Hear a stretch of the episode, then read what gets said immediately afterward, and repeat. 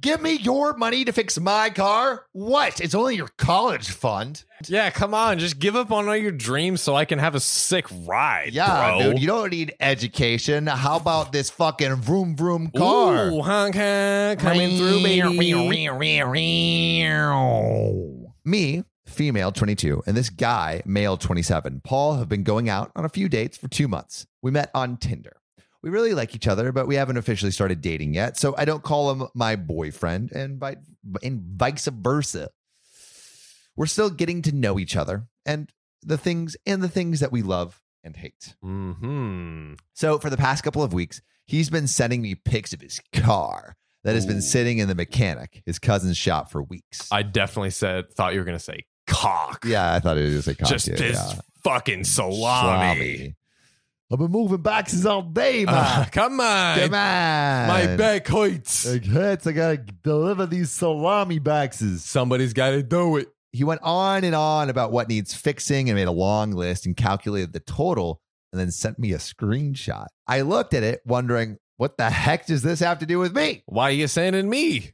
He told me about his financial hardship at the moment and asked if I could help pay for his car to get it fixed quickly. He'll be able to take me on the road trip he promised. I felt uncomfortable because the money he was talking about was around two and a half thousand dollars. And I don't have that kind of money on hand. He brought up my college fund and suggested I skip one semester and you know and there's, and he assured me he'll pay me back on time and that I only have to skip one semester and that's it. Just get a loan, you fucking idiot. Bro, Are Get you a that loan. fucking stupid?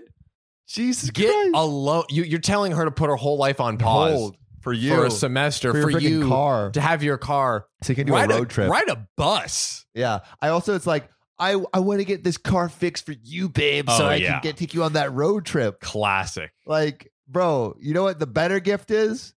Not asking for two and a half thousand dollars. Bingo.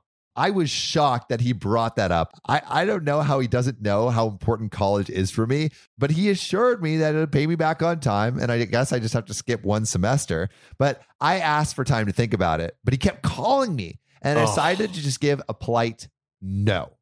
He Thank asked me why, and I told him it's because my education is my priority and I can't handle skipping one semester, even if it's just one, which dude, is totally reasonable. That is Like- the most reasonable thing on the planet. also because like school like stacks right and so that the class that you took last semester is building blocks for the next semester so if you skip to one semester it's like you're gonna forget a lot of the information that, was that is relevant. such a good point. Yeah. Wow. he hung up on me saying he needed time then texted me saying that i did not show support after he made himself open and vulnerable and i chose money over him by refusing to lend it to him Oh, and that my he God. is struggling and in need and that didn't matter to me I am floored. I am absolutely floored. I felt really guilty and I started calling him, but he texted me saying he might respond when I make room for a compromise. Am I the a hole for refusing to pay?